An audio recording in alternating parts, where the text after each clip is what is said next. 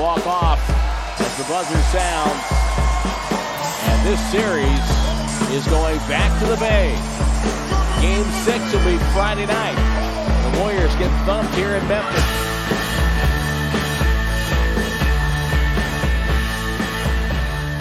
Well, we're here at the FedEx Forum. Your final score was 134 to 95 you know, most of the numbers are kind of meaningless. But uh, again, what's, what's, a couple things. One is that Desmond Bane got into the groove. The Warriors had kept him in check the first four games of this playoff series. It's something to keep to keep in the back of your mind heading into Game Six. He had 21 tonight and was a very crisp six of 12 from the floor, and he was a plus 46, Whoa. which ties an NBA record for the best in the playoff history. The Grizzlies had 18 threes tonight, which is a franchise high, 18 of 41 for a playoff game. And they are now 21 and 5 without Ja Morant. Actually, no, that's 21 and 6 because they lost game four at uh, Chase Center.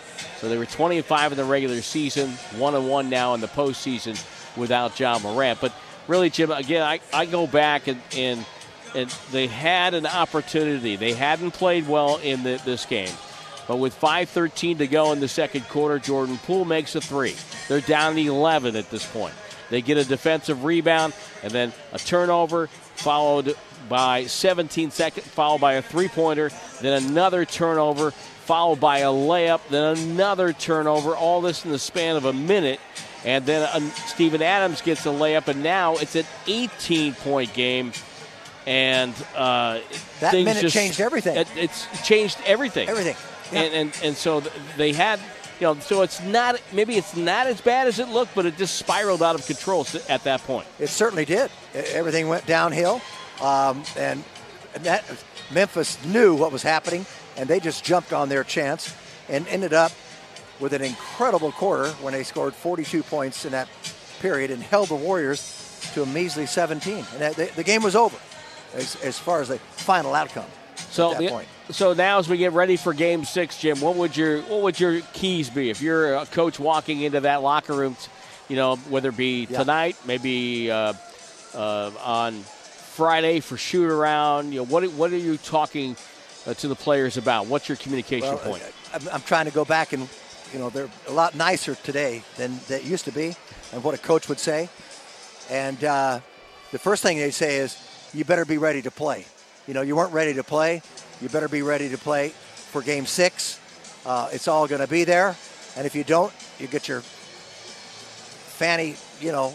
Get your butts kicked again. Yep, get it yeah. kicked again. And then you have to come back here. And you give them a little bit of warning like that. And what do you got to do? You say, you, you got to be ready to get back on defense. You give them too many easy shots. You, you've got to battle it more. You, you've got to want to come to play and be physical. You've got to want the basketball when you go for rebounds. You got to want it more than they do. You got to move the ball. You can't forget the one-on-one stuff. Move the ball, cut, do all those kinds of things at the offensive end. But it starts at the defensive end. It starts on the rebounding. It starts on all the hustle plays, and and really getting back on defense and not giving them easy baskets. Uh, I, I, know tonight they, they were they were hungry, and Jaren Jackson just got off to a great start. He ignited it immediately right in that first quarter, and along, along with Tyus Jones, by the way. Yeah, Tyus Jones had an, an outstanding uh, game uh, tonight for Memphis. He had five assists the first quarter. He had he had nine assists for the game with no turnovers in 20 less than 25 minutes of, of court time with 21 points and and uh, like I said, it, it's it's a historical night for him.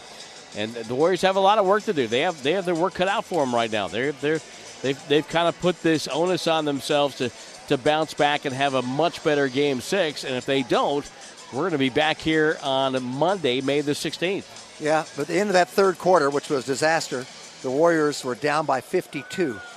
And that ties an NBA record after three quarters in, in the playoffs. Yep. Being up by 52 points at the end of three. It's just everything went bizarre and went and the thing is, I was encouraged tonight early on because Klay Thompson got off to a great start. He had 12 first quarter points. two of four from three, was five of seven overall, and he, he, he just was right there. But no one joined the party.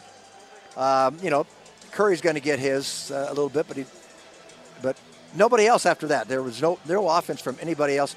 Jordan Poole ends up with a, uh, a game where he's one of six, ends up with three points, one three pointer. That's all he got. Well, that's the bad news. The good news is now that the uh, Warriors are still leading the series, yes. three games to two. Yes, and, and, and you got to you got to think of that. You got to yes, you got to change things. You want to forget about this game. You don't want to forget about how you made this thing happen and helped it along the way. But you you're not going to lose your confidence. This team, you know, they've got, as I said, now they got over. When you're talking about Curry, Thompson, and Green, each of them have you know 130 plus games of, of playoff experience, and and they've they've got resolve and they've got tough minds. They, they've got uh, all the resiliency that it would take to be. They've been there before, and they know what it takes, and they know what matters. And I expect an entirely different outcome in Game Six at home at Chase Center.